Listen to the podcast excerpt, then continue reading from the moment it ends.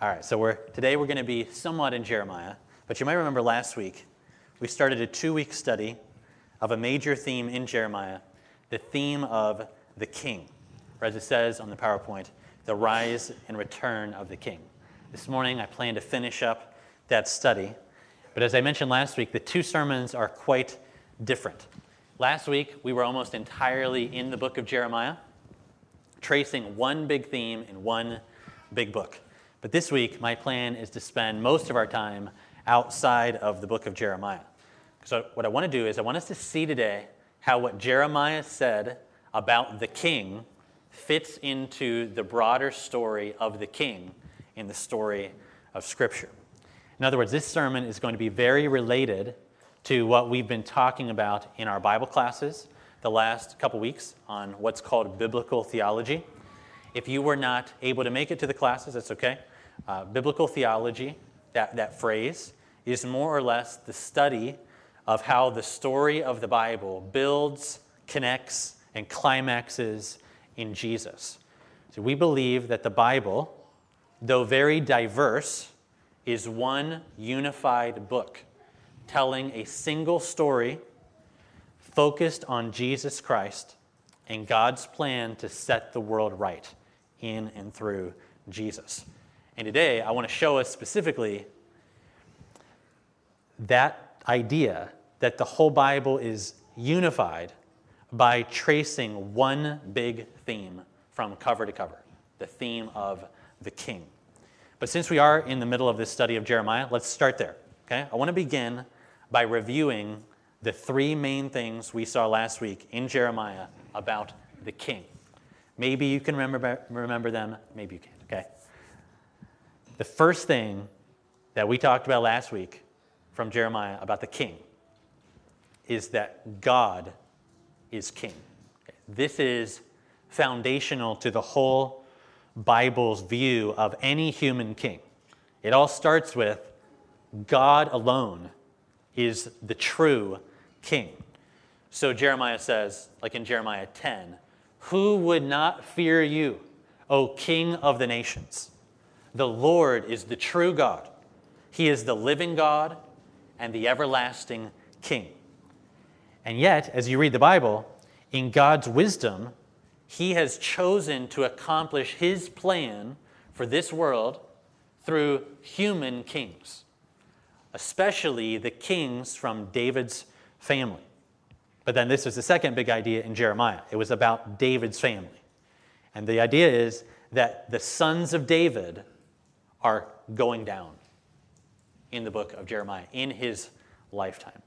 Jeremiah announces, kind of pictures David's family like a family tree. And he announces that God is going to chop down the Davidic family tree in Jeremiah's lifetime.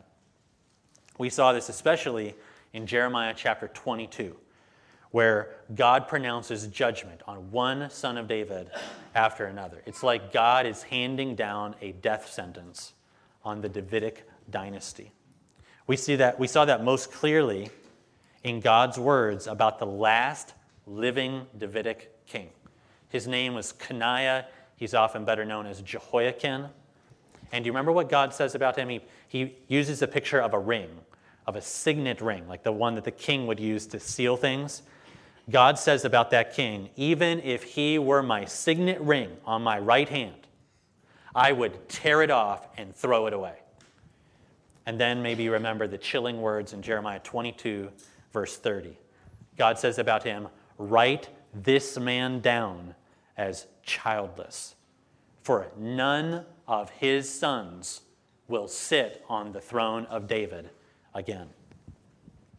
In Jeremiah's day and in the story of the Bible, that is devastating news. But then there's the third theme in Jeremiah about the king. And the third theme was that out of the ashes, a new and better son of David would rise.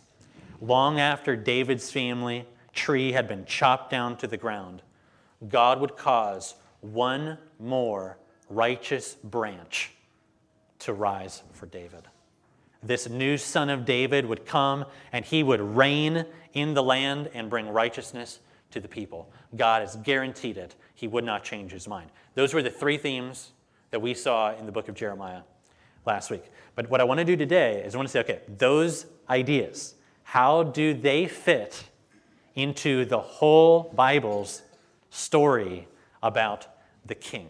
So I want to focus today on the story of the king in the story of Scripture. So I'm going to go back in your mind, and I want you to go back in your Bible to the book of Genesis. Okay, we're going to start in the first book of the Bible. Where do you think the idea of a king is first mentioned in the Bible? We read some text today that had a lot to say about kings already. But somewhere in the Bible, that story begins. Where does the Bible start to tell the story of the king? Okay, now to start with, I think we could probably say that Adam and Eve were kind of like a king and a queen in the garden. Now they're, they're never called royalty exactly, like Adam's never called a king, for example. But do you remember in Genesis 1 the job description that God gives Adam and his wife. God says, Let them have, you know the word? Dominion, and let them rule. Okay? And that shouldn't be surprising because if God is king and we are made in his image, then part of reflecting God will be to do the kinds of stuff that God does, like rule. But it's not until later in Genesis that you actually hear of actual human kings. It's in Genesis chapter 14 is where you first hear this. And in fact, they come in a, in a big bunch because all of a sudden you hear the names of 10 kings in that one chapter, in Genesis chapter 14. But the only one that seems to really matter is also the most mysterious. He is a king named Melchizedek, a king who also happens to be a priest of God Most High. But before we're ready, he's gone and he never shows up again for a really long time. So it's not until you get to Genesis chapter 17 that you come across the first significant passage about the king in the Bible. So, Genesis chapter 17, you can look at this. This is the story where God changes the name of Abram to Abraham. And let's go ahead and read this. This is in Genesis chapter 17, verse 1. When Abram was 99 years old, the Lord appeared to Abram and said to him, I am God Almighty. Walk before me and be blameless, that I may make my covenant between me and you, and may multiply you greatly. Then Abram, he is a worshiper, he fell on his face. And God said to him, Behold, my covenant is with you, and you shall be the father of a multitude of nations. No longer shall your name be called Abram, but your name shall be Abraham for I have made you the father of a multitude of nations, and I will make you exceedingly fruitful. I will make you into nations, and kings shall come from you. Now, at this point in the Bible, Abram is clearly the most important character alive. But now something new happens in his life. God tells him to change his name, but God also says, Kings will come from you. That is the first time that we see what I would call the promise of the king. Now, kids, you've got this kind of graphic up there. There'll be different words you can fill in if you haven't filled it out completely with pictures already, like my kids did. Okay, now, as, as the story continues in Genesis, you go from Abraham to the story of Isaac, his son, and then to the story of Jacob, the grandson of Abraham. And I'll just highlight one verse from Jacob's life. This is in Genesis 35, verse 11. You can turn there, you can just listen. Genesis 35, verse 11. God now says to the grandson of Abraham, Jacob, a nation and a company of nations will come from you, and kings will come from your body. That's like the same thing. Okay? The promise is being passed from one generation to another. But so far in the story, as you might have noticed, this is not exactly the promise of a king. This is the promise of kings, like many kings coming. And that is the case until you get to, to the text I read for our Old Testament reading. Do you remember it? From Genesis chapter 49. Okay, so you can go there to Genesis 49 or remember back to what I read. Do you remember the scene? Abram has been dead for a long time by this point. Now his grandson, Jacob, is a really old man, and he gathers his 12 sons around him basically to tell them what God will do with them in the latter days. Okay? Now, do you remember the, the sons? He goes to Jacob, or he goes to Reuben, Levi, Simeon, but it's when he comes to his fourth son, Judah, that he says something that really moves the story forward. What does he say to Judah? This is in Genesis 49, verse 8. Says, Judah, your brothers will praise you. Your hand will be on the neck of your enemies. Now, you might think in the story of Genesis, from the very beginning, we're looking for someone who can crush people's heads. okay? And, and Judah, your hand is going to be on the neck of your enemies, and your father's sons will bow down before you. Then he starts to describe Judah. Judah is a lion's cub. From the prey, my son, you have gone up. He stooped down. He crouched as a lion, as a lioness. Who dares rouse him? And then you get the talk of the king. The scepter shall not depart from Judah, nor the ruler's staff from between his feet, until tribute comes to him and to him will be the obedience of the peoples. So it's here in that prophecy that we find that Judah will become the leader of God's people. He's pictured as a lion, ready to pounce, ready to fight, ready to conquer. Who dares rouse him? Jacob says. But what do you see in verse 10? The scepter, like the king's staff, will not depart from Judah and this will, he will continue to have kings until the day when the, when the obedience of the peoples comes to his descendant.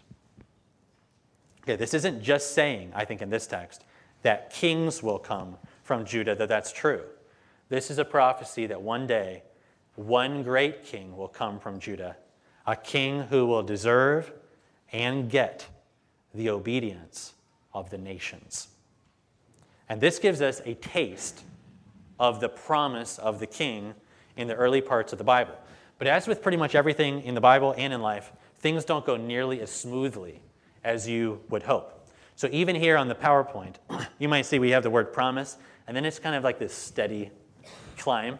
Okay, that's because you cannot show every up and down. It was no steady climb after this promise was made in the Bible. Because do you remember what happens right after this? in the story. Jacob talks with his sons, and where are they when that happens? They're actually down in Egypt. And what happens in Egypt right after this? The Egyptians enslave all of that family. For how long? For like 400 years down in Egypt. Like that is a downer in the story. But then what happens? God rescues his people out of Egypt with his mighty outstretched arm. And that's like a really high point, a good point in the story. But then what happens? Those same people that God rescues rebel against him and end up dying in the wilderness for 40 years. And that's a downer in the story. But then what happens? The new generation comes and they actually obey. And they go into the promised land and they conquer it. And that's great. But then the next generations forget God and do horrible stuff for the next couple hundred years. That is a downer in the story. That is the book of Judges, which is what Phil preaches on. He preaches on the really sad. Actually, Jeremiah is pretty sad too. We're kind of in the sad parts of the Bible. But this is the way that it goes in the Bible. It's never a you know, smooth sailing in the Bible. It's, the story is full of ups and downs, but the promise remains a king is coming, And by the end of the book of Judges, a couple of things have happened in the story. One is by the end of Judges, there's now a really big group of people who need a really good king. And two, they now live in a land where that king could come and reign if he would just show up. But the people are an absolute mess. Perhaps you remember hearing this in the book of Judges. In those days, there was no king in Israel. Everyone did what was right in his own eyes. so on the PowerPoint, even though it's kind of a steady climb after the word promise, you can imagine it's a lot of ups and downs. In fact, by the end of Judges, it's way down. But then comes what book? What book is right after Judges? The book of Ruth. Okay. And what do we learn from Ruth? We learn about the two big D's, right? From Ruth. What are they? Dating and David, right? Okay, now, not so much about dating. Okay, I don't think Ruth is a great guide to date, but it is a good love story. But where does the book of Ruth actually lead in the end? Because people know the love story part of Ruth, but where does it lead? It leads to a man named David. Because it turns out that Ruth marries a man named Boaz, who is from the tribe of Judah. It turns out that Ruth becomes the mother of a man named Obed, the grandmother of a man named Jesse, and the great grandmother of a man named David. And so by the end of Judges, we're longing for a king. And by the end of Ruth, we're longing to know who David is. And when we enter into the next book of the Bible, 1 Samuel, one of the first things we hear is a woman singing. It's kind of, I think, meant to be like background music that's played throughout the story of Samuel and Kings. I'm talking about the song of a lady named Hannah in 1 Samuel chapter 2. And do you know how her song ends?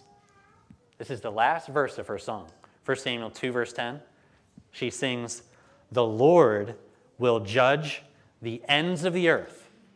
He will give strength to his king, and he will exalt the horn of his Messiah. First time that's used about the king. The king is coming. David is coming. She sings about the king coming. But before you get to David, you find this other king named Saul. Now, Saul was definitely what the people wanted, and he definitely looked like a king. But he was definitely not the kind of king that God wanted. There's this children's book that I like to read with my kids by Kevin DeYoung. This is like his whole description of Saul. It says Saul was pretty impressive height wise and pretty disappointing in every other way. Okay? So God determined to tear the kingdom away from Saul and give it to someone better than Saul. That's what it says in the text.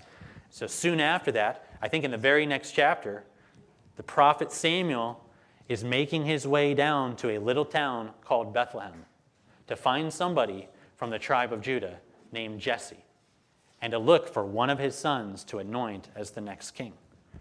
After doing some searching, he finds a son named David, and he anoints him to be the next king of Israel.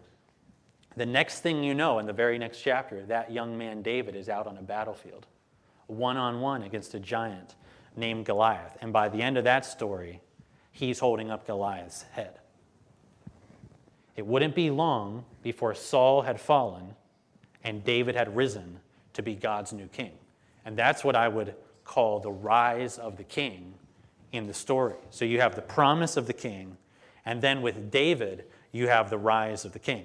And that leads us to the high point in the Old Testament story, which is the text I read last week 2 Samuel chapter 7, when God promises to David that his sons will sit on, God, on the throne forever. He will have a son who will rule over an eternal kingdom. That is the best it ever gets in the Old Testament. But it's not just that. God also promises that he will start to treat David's sons like his own. God says, I will be to him a father, and he will be to me a son. Okay, but that mountaintop moment would not last for long. Because within five chapters of David being told this, do you know what David will do? Within five chapters, David, the man after God's own heart, would covet, commit adultery, murder, and hide. It is one of the worst and lowest points in the story of the Bible.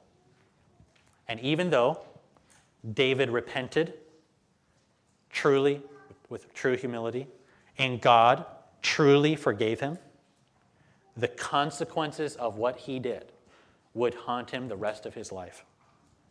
But the fall of his dynasty would not happen right away.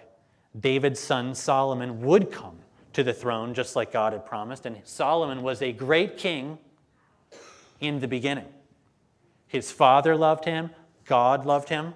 Solomon was given every blessing, every privilege, every opportunity, and for a while, he ruled well.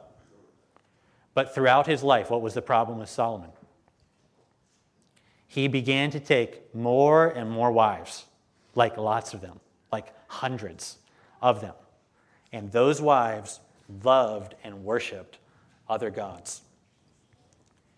And over time, as he got older, he grew further and further away from the God of his youth. The wisest of kings fell like a fool. He ended his life as an idolater.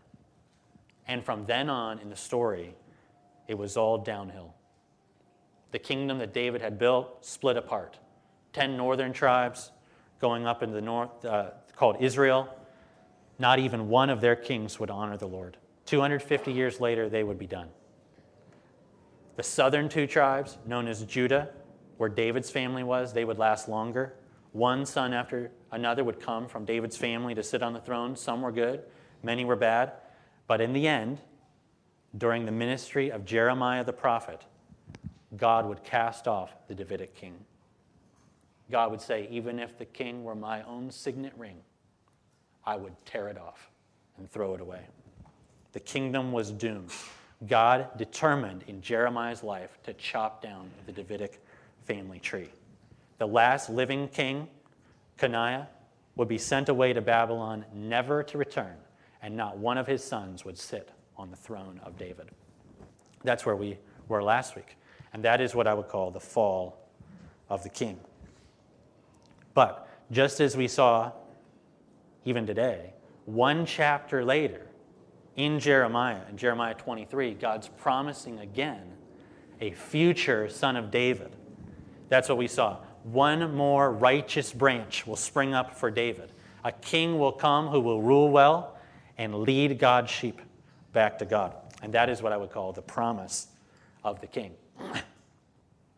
This would be one of the key messages of Jeremiah and the prophets. A better king was coming, one who would rule not just to the borders of Israel, though, but to the ends of the earth.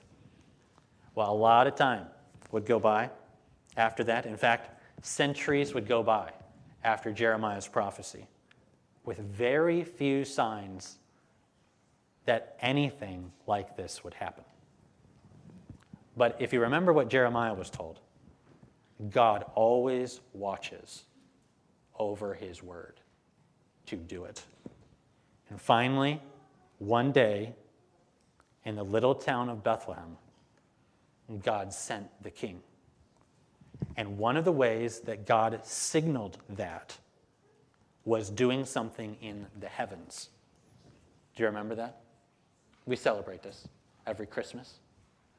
God put a star in the heavens to signal to a few wise, watching men from the east that the king had come.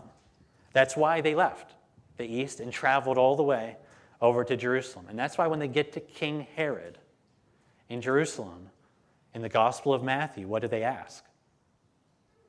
Where is he who is born King of the Jews. We saw his star. And that is what I would call the arrival of the king. Well, when that little Jewish boy Jesus grew up into an adult man, he went out into Israel and he began to announce what? What was his message? He would say, Repent because the kingdom is near. See, the kingdom is near because the king has arrived. And in the four gospels, we get four stories of the life of the king. And what did he do? The king healed and he served, he taught and he loved. He would rebuke hypocrisy, he would warn of judgment, he would call for repentance. He preached some of the hardest messages ever preached, but always he would welcome with open arms anybody who would listen and respond in humility no matter what they had done in their past. The king showed us what it was like to love and to live as a true human being. This would all lead to the climactic week of his life. As you fast forward, as he enters the final week of his life, Jesus decides intentionally to enter the city of David riding on what? On a donkey. Why did he do that? He did that to fulfill the words of the prophet Zechariah Fear not, daughter of Zion. Behold, what? Your king is coming, riding on a donkey. The audience knew that day exactly what he was doing. Because what did they cry out? Hosanna to the Son of David. Blessed is he who comes in the name of the Lord, even the King of Israel. The king had arrived, and it seemed like the people were ready to meet him. But the truth is, they were not ready. The triumphal entry was, after all, only about five days before they handed him over to the Roman governor to kill him. We read about this earlier in our New Testament reading from John chapter 19.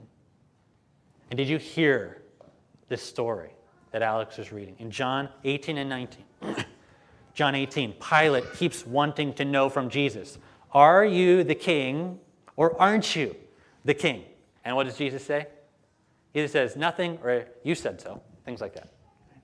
Shortly after that, Pilate asked the people, Do you want me to release for you the king of the Jews? And what did they say? Not this man, give us Barabbas instead. They cry out, We'd rather have Barabbas the murderer than Jesus the king. And that is what I would call the rejection of the king. Before long, the Roman soldiers would be crowning him as king, clothing him as king. All right, but they crown him with a crown of thorns. They clothe him in a purple robe. And they begin to come up to him, saying, Hail, King of the Jews. They hit him, they spit on him, they beat him. Pilate then brings Jesus out in front of the crowd while he's wearing the crown and the purple robe. And he says to the crowd, Behold the man. Just a short while later, as he decides to send Jesus to the cross, Pilate then puts Jesus forward and says, Behold the king. They crucify him in the middle of two criminals, but over his head, they write a very specific inscription in three languages the King of the Jews. This is the lowest point in the story of the Bible. It is the most shameful moment in history.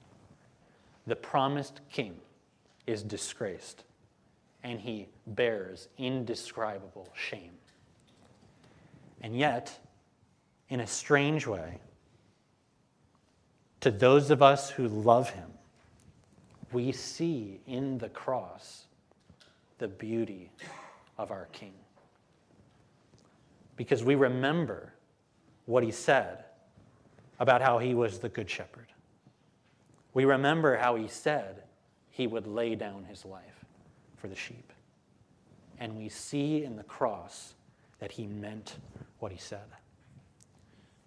So when you think about the cross you, and the king, you see the king in his shame, and you see the king in his beauty.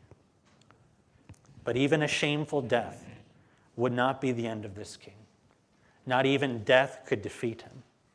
Three days later, on Easter Sunday, God raised the king from the dead. That is we call the resurrection of the king. And that confirms many things about him. One is that Jesus is who he claimed to be, he is the king. And two, he did what he claimed he could do. The king paid the debts of his servants for his servants. Jesus paid the price of our sins through his death. The resurrection of Jesus is God's confirmation to us all that he is the king. But the story of the king does not stop even at the resurrection in the Bible because it goes on after that. After 40 days of teaching his disciples about the kingdom, what did Jesus do? The king ascended into heaven. And what did he do on the other side of the clouds? He sat down at the right hand of his Father. And that is what I would call the enthronement of the king. As it says all over the Bible, in the most quoted verse in the Bible, the Lord said to our Lord, Sit at my right hand until I make your enemies a footstool for your feet. And from that day on, Jesus has been seated as king, reigning, building his church, sustaining his people, and calling in more sheep into the fold. But he's not only reigning from that seat, he is also waiting. He is waiting for the day when his Father tells him the time has come. It's time to return. And that is where we find ourselves in the story today, waiting for what I would call the return of the King. See, we live in a day when our Lord Jesus has already been installed as Lord of the world. And yet we wait for and we long for the return of the King. And this is where the story of the Bible goes with the king. It is told from cover to cover, from Genesis to the book of Revelation. And that's where I want to end today. I want you to see just two passages in Revelation that give us the end of the story of the king. One is in the first chapter of Revelation. Revelation chapter 1, we'll pick up in verse 4. Revelation chapter 1, verse 4. This is from John, Jesus' disciple. John, to the seven churches that are in Asia, grace to you and peace from him who is, and who was, and who is to come, and from the seven spirits who are before his throne, and from Jesus Christ, the faithful witness, the firstborn of the dead, the ruler of kings on earth. To him who loves us and has freed us from our sins by his blood, and has made us a kingdom, priests to his God and Father. To him be glory and dominion forever and ever. Amen. Behold, he is coming with the clouds, and every eye will see him. Jesus is already reigning, and someday soon he is returning. And I want you to see this in Revelation chapter 19, our last text for today. Revelation chapter 19, beginning in verse 11. Revelation 19, verse 11.